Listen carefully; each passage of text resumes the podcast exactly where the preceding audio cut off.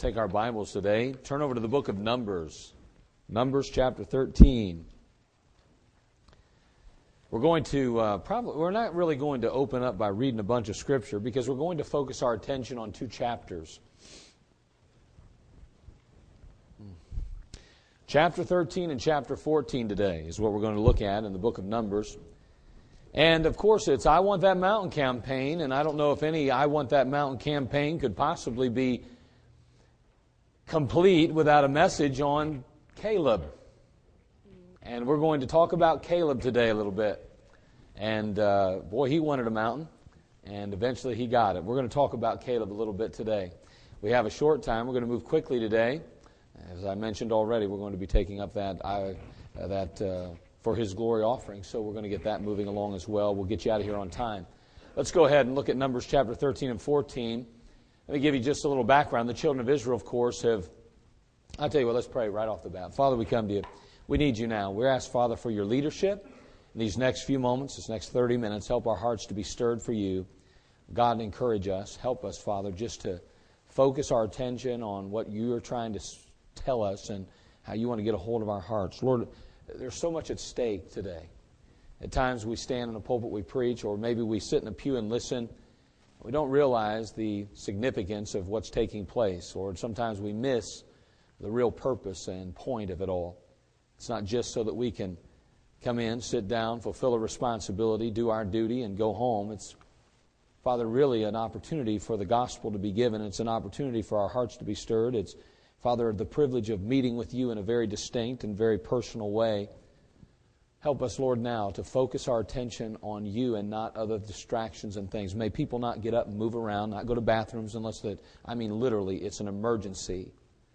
And people sit through the service and into the, even into the altar call, not be moving around unless it's absolutely necessary, unless there's a phone call from the hospital, unless there's a reason why somebody has to move for, that they're just literally going to embarrass themselves and others around them otherwise. Father, again, this is a very special time, very important time. And Father, I just pray you'd speak to our hearts and help us, Lord, to glean from your word and from your spirit what we need today. Well, thank you in Christ's name. Amen. First of all, let me give you some background. We have the children of Israel, of course, that were in bondage for a number of years, over 400 years actually. The children of Israel had um, cried out to God, and God provided them a deliverer. And of course, many of you may know already, if you've watched uh, the Ten Commandments on television, you know that Moses was the one who delivered them out of Egypt. You know that God used that man to do a supernatural work, and after those ten plagues, ultimately Pharaoh himself can't even resist God's power, and he finally says, Go, just leave, get out of here. And so the children of Israel leave Israel, uh, leave um, um, my Egypt, excuse me, and as they leave Egypt, they spoil the land even. It's an amazing thing what God did with them and how he used the people even, the Egyptians to provide for them.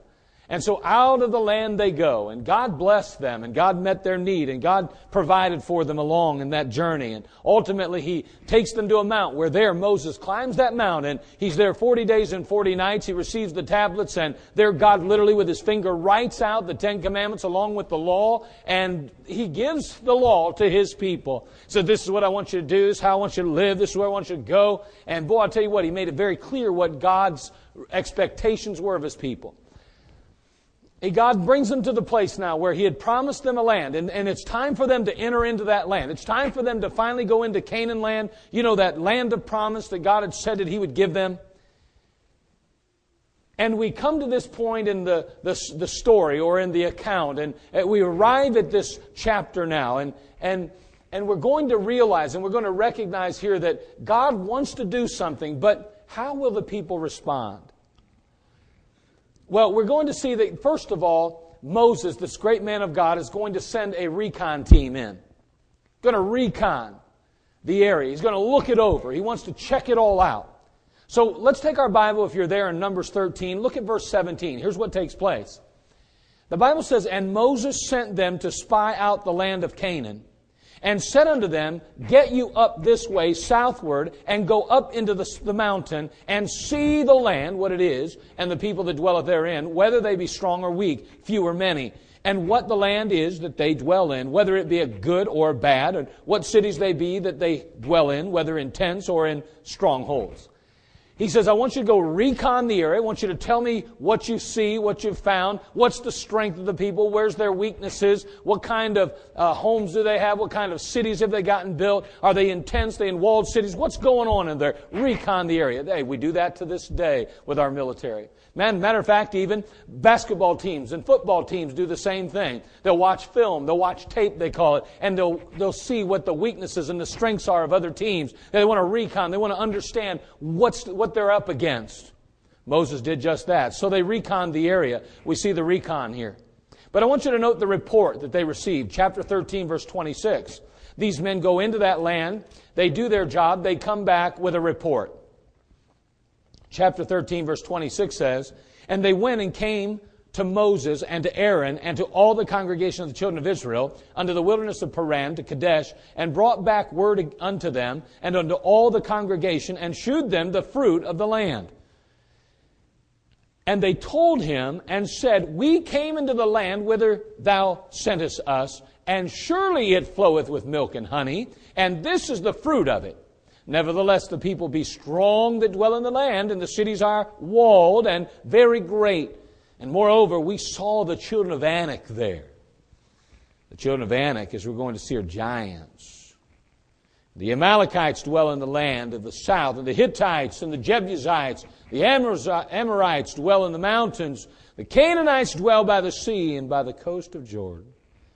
He says, Man, we came back. We saw what we wanted to see. And I'm going to tell you, it was a wonderful land. It was a prosperous land. It was a land filled with milk and honey. But let us tell you this too before we get too excited, you need to understand there's a real enemy over there. They have walled cities. It's not going to be a cakewalk. And so we see the recon, we notice the report, but I want you to see the resolve of one man. I want you to look at this particular man. In chapter 13, verse 30, he says, And Caleb stilled the people before Moses and said, Let us go up at once and possess it. For we are well able to overcome it. Now, again, the people started talking among themselves. Man, we've got this wonderful report. I mean, the land is a wonderful land. It looks, sounds like a good deal. However, we're a little concerned about that enemy. Ultimately, they say, hey, don't you realize we're grasshoppers in their sight? Don't you realize we're very little, very tiny compared to the enemy over there? I don't know that we can go over there and conquer them. As I'm not sure that we can defeat them. I don't know that we can overcome them. I think maybe we might be better off to stay on this side. And Caleb stands up. I mean, Caleb, in, in spite of that report, he stands up with a resolve and he simply says in verse 30, he says, Hold on, everybody. Calm down. Everybody just get a grip on it. Let us go up at once and possess it, for we are well able to overcome it. There's our Caleb there, see? There he is now his resolve. But I want you to note the resistance. Chapter 30, 13 again, verse 31 says, But the men that went up with him said, We be not able to go up against the people, for they are stronger than we. Wow.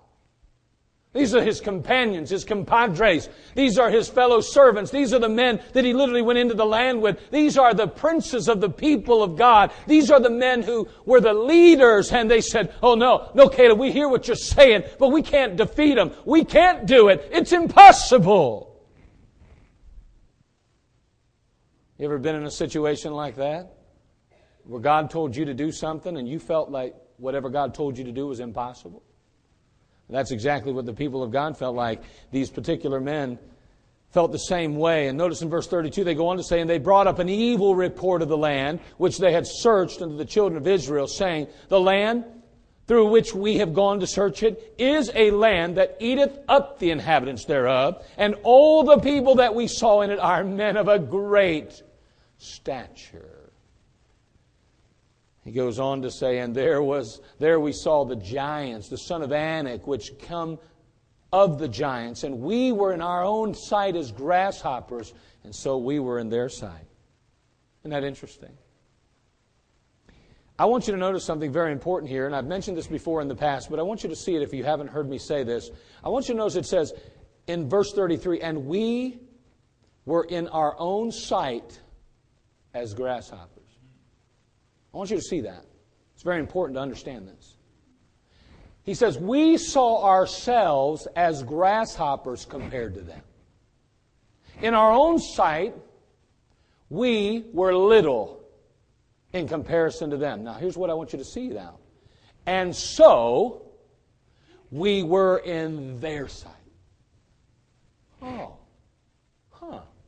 So you mean you saw yourself as little in their sight, and so they saw you as little in their sight. Do you know what you just learned there? When you see yourself little, uh, you think everybody else does. You know why the small guy wears a chip on his shoulder? Because he thinks everybody else is calling him little. Because he sees himself little. Somebody sees himself big, doesn't go around picking fights with people, doesn't feel like he has to. Let me tell you something. These people felt little because they felt little. They, nobody, nobody said, You're little people. You're a nothing. You're a nobody. They didn't even know why they were there. They were spying. They didn't even talk to the people, probably. They didn't interact with people. They didn't want to draw attention to themselves. They were observing things. But yet they said, Oh, no, they saw us as little in their sight. How do you know that? No, they saw themselves little. And as a result of that, they they believed everyone else saw them that way. And you know what? You do the same thing. You go to work and you say to yourself, I'm nobody there. I, I, nobody, nobody cares about me there. Nobody, uh, nobody thinks that I'm able to accomplish my job. Nobody, everybody thinks I'm a loser. Everybody thinks I'm not worthy to be uh, promoted. Everybody feels that, like I'm little over there. In a sense, you do that. And you know why? Because you, you feel that way. That's usually because you started that, all, that mess, because you got a bad self image. You don't see yourself the way God sees you. I just want to encourage you the next time you think everybody's looking down on you, maybe it's because you don't have a very good opinion of yourself in, sight, in light of who God is. You know what? If you keep focusing on yourself, you will always feel little. Because there's nothing good about you, and there's nothing good about me. You better get your eyes on God and realize what He says you are, and all of a sudden, you will matter to yourself and to others only because you matter to Him. The recon, the report, the resolve, the resistance now. Oh, we can't go over there. Notice the remorse in chapter 14, verse 1. And all the congregation lifted up their voice and cried, and the people wept that night. And all the children of Israel murmured against Moses and against Aaron, and the whole congregation said unto them, Would God that we had died in the land of Egypt, or would God we had died in this wilderness. Wow. And wherefore hath the Lord brought us into this land to fall by the sword that our wives and our children should be a prey? Were it not better for us to return into Egypt? Wow, how quickly they're song changed. I mean, one minute they're excited about potentially going into the land of promise. Now they're saying, man, would to God we just die here in the wilderness. Would to God we just died in Egypt. Why don't we just go back to Egypt? This is ridiculous. all it's gonna, all we're gonna have is just, you know, uh, funeral after funeral as our children and our wives are prey to the enemy. That's, wow, that's, that's a pretty negative attitude. Got some remorse here. So what's that bring? A retreat. Verse four, chapter 14, verse 4. And they said one to another, Let us make a captain, let us return into Egypt. Let's find somebody else to lead this group. We're sick of Moses. We're sick of Caleb. We're sick of Joshua. We're sick of anybody that has any positive outlook at all. Let's get rid of them. Let's get somebody that believes the way we believe, feels the way we feel. Let's go back to Egypt. Who, what's the point? Better to eat leeks and onions than to be out here and die It was Better to almost starve every day of our life. Better to be in bondage and enslaved by the Egyptian. Better to turn our young girls over to the Egyptian leaders and allow them to take advantage of them and do those things to them that are uncomely and unnecessary. Oh no, no, it's okay. It's better than us being out here and dying. That's what they were saying. So they what? Were ready to retreat. Give up, go home. But I want you to note the reasoning, chapter 14, verse 5. Then Moses and Aaron fell on the, their faces before all the congrega- assembly of the congregation of the children of Israel. Notice this. And Joshua the son of Nun and Caleb, there he is again. There's our Caleb. Caleb the son of Jephunneh, which were of them that searched the land, rent their clothes and they spake unto all the company of the children of Israel, saying, The land which we passed through to search it is an exceeding good land. If the Lord delight in us, then he will bring us into this land and give it us, a land which floweth with milk and honey. Only rebel not ye against the Lord, neither fear ye the people of the land, for they are bread for us. Their defense is departed from them and the Lord is with us. Fear them not. See the reasoning? What's the reasoning? Well, it's simple. Caleb and Joshua and Moses and Aaron are all on one side and all the people on the other, and they're saying, Hold on. Before you get a captain, before you go back to Egypt, before you throw in the towel, don't forget who brought us here. God brought us here, and God gave us that land, and God said He'd deliver us, and God will.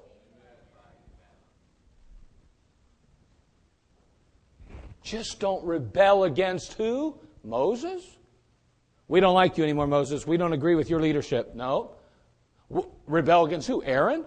Aaron, we're not real happy with you. I mean, obviously, you know, you're following Moses, so we want you out too. Don't rebel against Joshua? Joshua, you're the personal servant to Moses, and we don't agree with you. Uh, rebel against Caleb? Caleb, you're one of the spies. I can't believe that you came back with the rest of them and you're the only one that has a bad report. We're rebelling against your report. We're rebelling against you. Nope, nope. That's not what the passage says. Don't rebel against God. See, Moses didn't bring them to that place. Aaron didn't bring them to that place. Joshua or Caleb didn't bring them to that place, God did. And now they look across the land and they say, woo wee. We got the Jordan to cross. We've got walled cities to conquer. We've got a people that are giants that we're going to have to deal with. And all of a sudden, instead of looking to the Savior, they were looking at the circumstances. And let me tell you, they were giving up, retreating, and quitting. He said, Don't do it. Let me reason with you a little bit. But notice verse 10, the rebellion in spite of it all. And all the congregation bade stone them with stones. kill them. Just kill them. It's pretty sad. Somebody said that's a little bit that's that's a little bit excessive. But you know what? There are people in churches across America who wish their pastors would die. They are. You, you say that's impossible. Oh, yeah. Oh, well, you got family members possibly that you wish would die. You got that friend that stabbed you in the back. You wish they'd die. You got that person that cut you off the other day. You wish they would die. I hope he gets in an accident for doing that. Really? Because he cut you off? You know what I'm saying?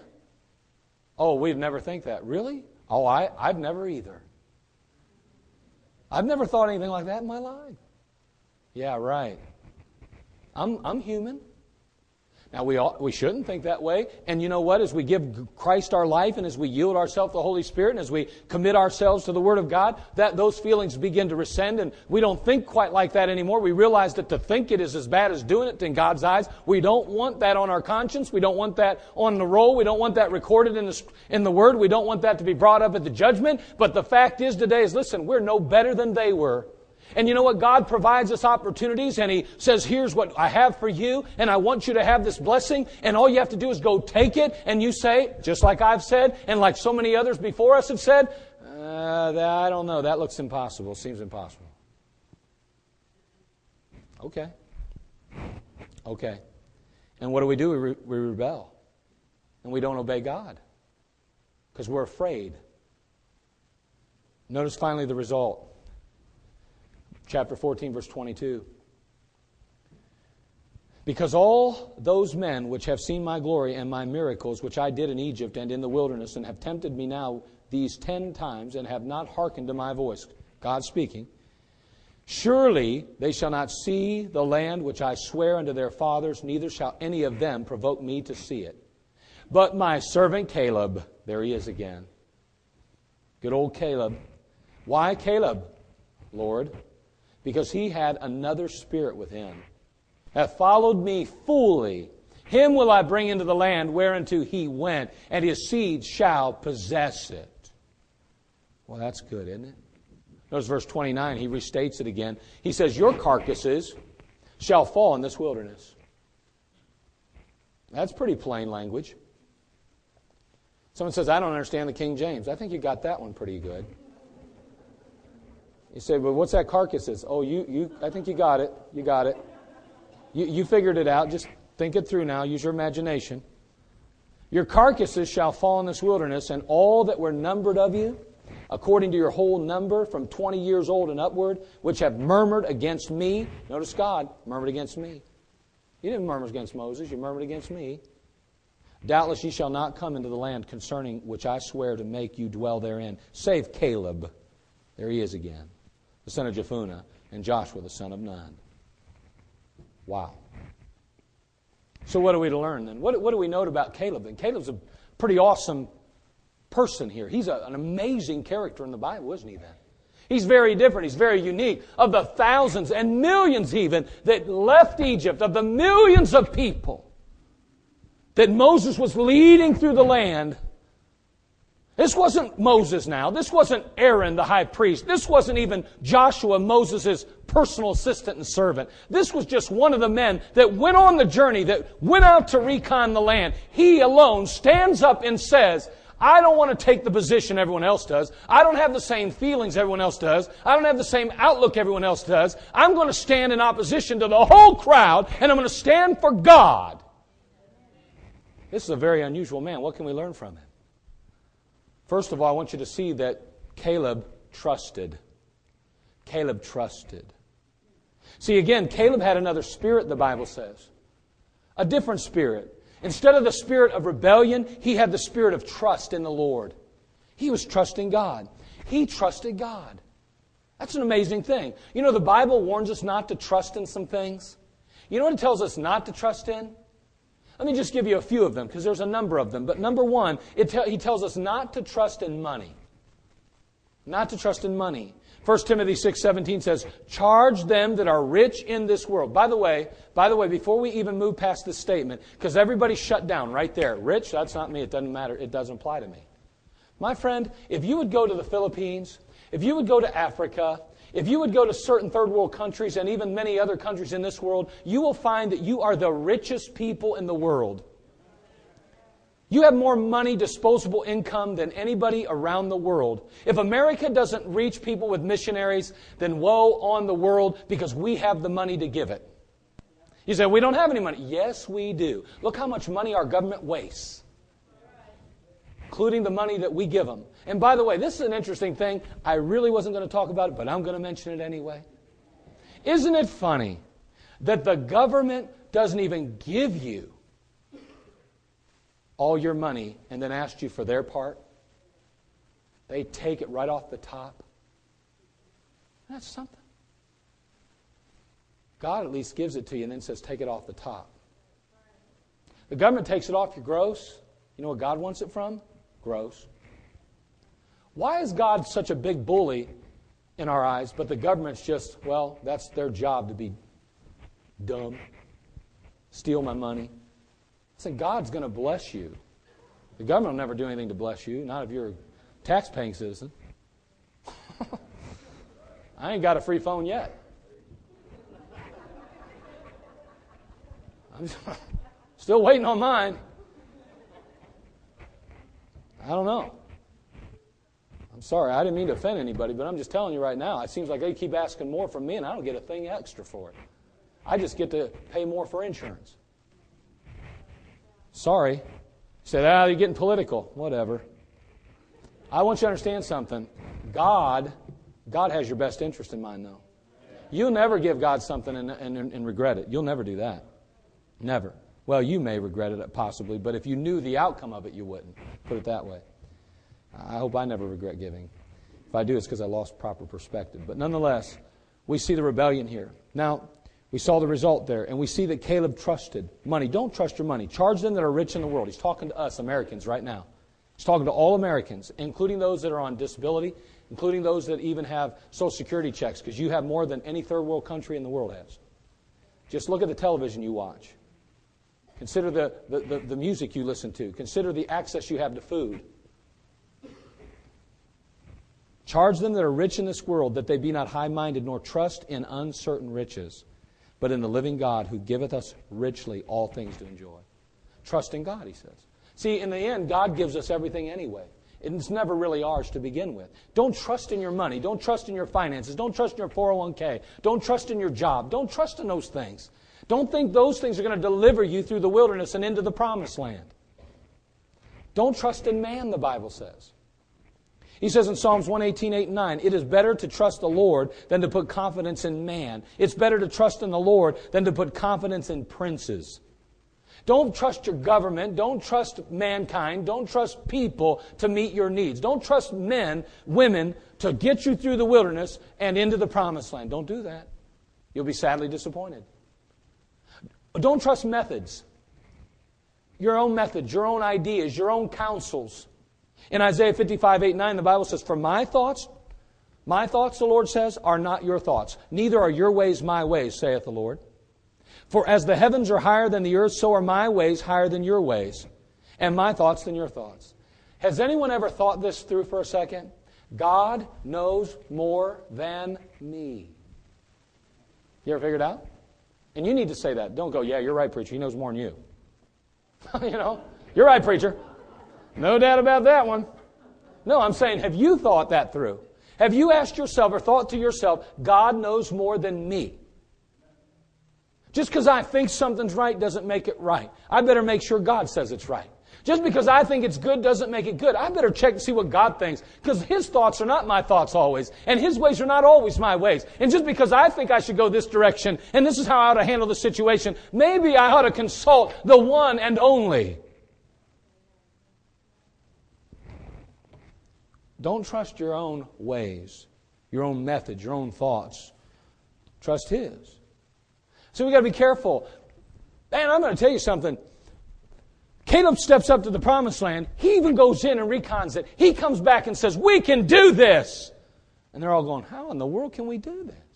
We don't have the money. We don't have the energy. We don't have the army. We don't have the assets. We don't have the ability. How are we supposed to overcome them walled cities? How are we supposed to get victory over those fortified homes? How are we supposed to deal with all those giants in the land? That's impossible. We're struggling to feed our people. We're struggling to have water enough to drink. And you're telling us we're going to go in there and win a battle, a war? And he's going, You don't get it.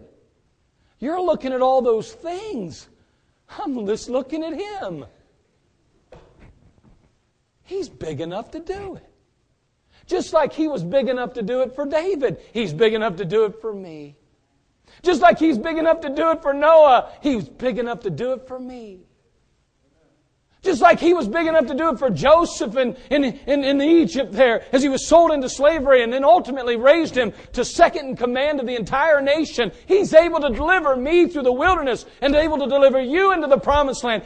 God can do the impossible. He trusted God.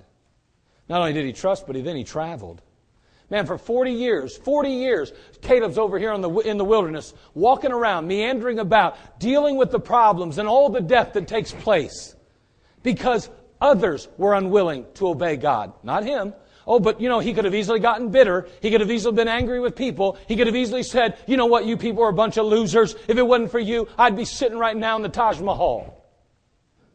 But instead, I'm in this wilderness. No, he just traveled. He obeyed God. As a matter of fact, the Bible tells us that trust in the Lord with all thine heart and lean not unto thine own understanding. In all thy ways acknowledge him, and he shall direct thy paths. When you trust in the Lord, he provides you with direction. You trust in the Lord, He provides you with deliverance. When you trust in the Lord, He provides you with delight. He helps you to find the rainbow at the end, or the, the pot of gold at the end of the rainbow. That's what I meant to say. He helps you to see things with the right perspective. He helps you to keep going with the proper outlook and attitude. God enables those things. He traveled with a positive attitude, a good outlook. And then finally, last but not least, Caleb triumphed. He triumphed. Turn, if you would, to Joshua 14. All the way to Joshua. Turn to the right to Joshua 14. We're going to read a, a, number of verses here, and then we're going to make a conclusion. But notice here in Numbers chapter 14, notice the triumph. He trusted God, he traveled, he, he ultimately triumphed. 14 verse 6. Then the children of Judah came unto Joshua in Gilgal, and Caleb the son of Jephunneh the Kenizzite said unto him, Thou knowest the thing that the Lord said unto Moses, the man of God, concerning me and thee in Kadesh Barnea. Hold on. Understand what's taking place now. A number of years has transpired 45 years, as a matter of fact. 40 years they've wandered in the wilderness because of their rebellion and disobedience. Matter of fact, in the book of Hebrews, the Bible tells us they entered not into the land because of unbelief. They didn't trust God. Caleb did. And when Caleb trusted, he was given a promise. 40 years 45 years later now, Caleb goes to Joshua after they've entered into the land, after they've conquered a big portion of the land, and he says, Now it's time to start dividing the inheritances. You remember the promise that Moses, the man of God, made to me. You remember what God said he would do for me because I was faithful, because I had another spirit, because I trusted in God when everyone else departed and turned their back. Now it's time to pay up.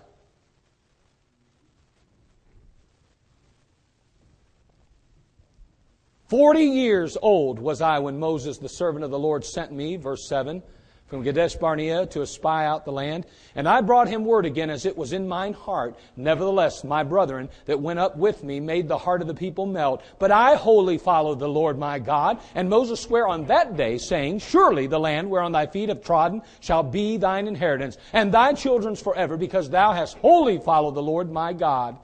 And now, behold, the Lord hath kept me alive as he said, these 40 and 5 years, even since the Lord spake this word unto Moses, while the children of Israel wandered in the wilderness, and now lo, I am this day fourscore five years old. 40, 40, excuse me, fourscore and five, he is 85 years old. Now watch this, this is amazing. As yet I am as strong this day as I was in the day that Moses sent me. What? When you were 40? Now you're 85 and you were just, you're just as strong today at 85 as you were when you were 40? That's exactly what he said. And by the way, this guy did not have an inflated ego. If you had tangled with this man, Caleb, at 85 years old, there's not a young person, there's not a person in this room, I don't care how much karate you know, he would take you out. This was a warrior right here, buddy. This man right here did not play. There might be a few 85 year olds in this room that might take you out. But anyway, the fact is, is that this man for sure Watch this. This was a warrior here. He's going to take on some giants even.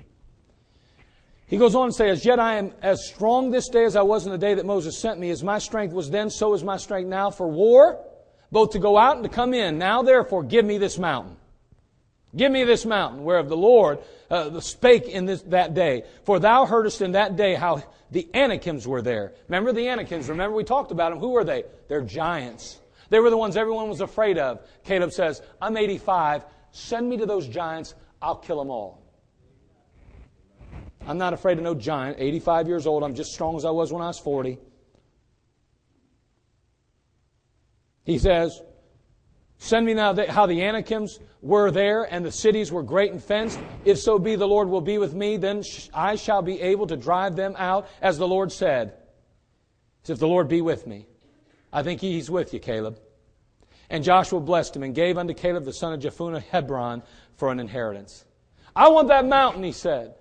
I want that mountain that God promised me way back there. If I'd only trust Him, if I'd trust Him today, He'd give me a mountain tomorrow. It's time to cash in. Caleb trusted, and now he has a treasure. But his trust came 45 years earlier. And for 45 years, he just kept believing. And now here he is, 85 years old, entering into that promised land, possessing the inheritance that God had promised him. Let me just wrap this up real quick. Do you realize that God has an inheritance for each and every one of us? God wants each and every one of us to come to a saving knowledge of Jesus Christ and ultimately enter into the promised land or to heaven. God wants every one of us to make our way from this world, the wilderness world, into literally paradise. But you know what? The world says that's impossible. Nobody can make their way to heaven. No, I don't know what you're supposed to do. I, I guess I'll trust or do the best I can then. I'll just see what I can do about that. So I'll live a good life. I'll give my best. I'll try to help other people. I'll, hopefully the good will outweigh the bad and God in His mercy and loving grace will allow me into heaven one day, will let me pass on into paradise. That's how the world views it and how it deals with it. How you know for sure? Uh, are you going to heaven? Yeah, I think so. Hope so. Why? Because I'm doing my best. I'm trying my hardest. I'm trying to please God, I guess. I'm not hurting anybody.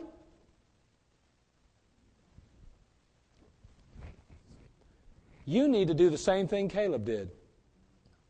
He would have never entered into that paradise or that promised land. He'd have never received the inheritance that God promised him, except he did, he did that one thing 45 years earlier. You know what he did? trusted God. You got to put your trust in the Lord. For God so loved the world that he gave his only begotten Son, that whosoever believeth in him should not perish, but have everlasting life. It's not about your counsel, your wisdom, your understanding, your abilities, your strength. It's about him believing on the Lord Jesus Christ. Caleb could essentially said, 45 years ago, I believed that the Lord would deliver me into that land. And now here I am, 45 years later, standing in it. And may I say, unless you make a decision that you're going to settle your salvation and you're going to trust Christ and His shed blood on Calvary and His sacrifice on that tree and His resurrected power to get you into that eternal bliss, until you make the decision to let Him pay for your sin, and to provide you the means to enter into that city, you will never get there. It's trusting Him. For by grace are you saved through faith, not of yourselves. It is the gift of God, not of works, lest any man should boast. Today, you have a decision to make. Who will you trust? Caleb made the decision. When all the odds were against him, when all the family said, You're nuts for believing in God, when all the others said, You're crazy for trusting God, He'll, you'll never get that place. Nobody knows how to get to heaven. Nobody can know for sure. Caleb said, You know what? All I know is what God promised. God's the one that promised me. He said, For whosoever shall call upon the name of the Lord shall be saved. He's the one who said, For God so loved the world that he gave his only begotten Son, that whosoever believeth in him should not perish, but have everlasting life. I don't I hear what you're saying, family member. I hear what you're saying, friend. I hear what you're saying, world. But what I know is what God says, and I believe him and I trust him. And I'm going to trust him with my life. I'm going to trust him with my eternity today. Because ultimately, ultimately, I want to triumph.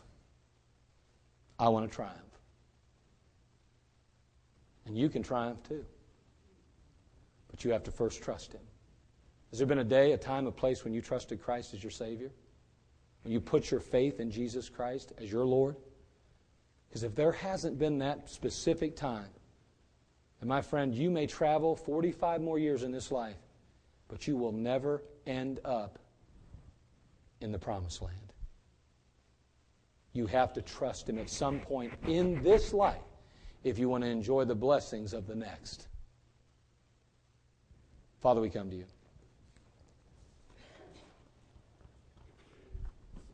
We thank you, Lord, for your simple truths the fact that you love us, you died for us, you paid for our sin, you gave yourself on Calvary, shedding your blood to make reconciliation for us. Provide us reconciliation.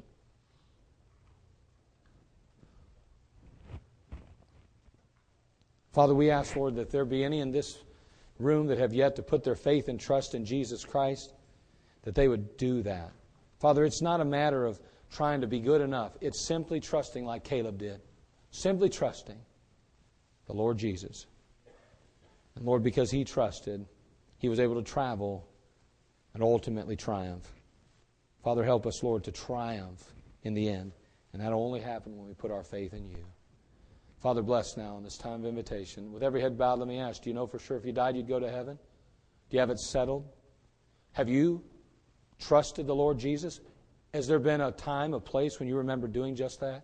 If not, why don't you settle it today? Don't leave here without Christ as your Lord, your Savior, with every head bowed, let me ask you, do you know for sure? Or would you have to say, Preacher, I don't have it settled. I don't know for sure. Would you let me pray for you if that's the case? And with an uplifted hand, I'll pray for you. Just lift it up, put it down, put it up, put it down. Let me pray for you. I, won't, I can't see that good, but I'll probably see a hand waving. I won't be able to see your face, probably. I got to admit that. But I'll pray for you, that hand that goes up. I don't have it settled. I don't know for sure if I died. I go to heaven, preacher. Please pray for me. Anybody like that, please? Let me pray for you. Would you let me? Would you give me that opportunity and privilege? Anybody? Father, we come to you. We thank you, Father, for just those that, Father, see a need, that express a desire, that, Father, realize that they need Christ. Father, help us as believers to trust you as well every day of our life, to never cease believing that, Lord, you're there for us, you'll be with us, you'll never leave us nor forsake us. Help us, Lord, to always, always look forward to that triumph, realizing that, Father, that eternal inheritance is ours in Christ Jesus. Now bless these, thy people. And Lord, for those that do not know for sure, may they settle it today in this time of invitation. May they simply get up out of their seat and confidently, courageously step out into the closest aisle and come forward and allow someone to take a Bible, the Word of God, and show them how they can know for sure heaven's their home. Well, thank you for it in Christ's name. Amen. Let's all stand to our feet, every head bowed, every eye closed.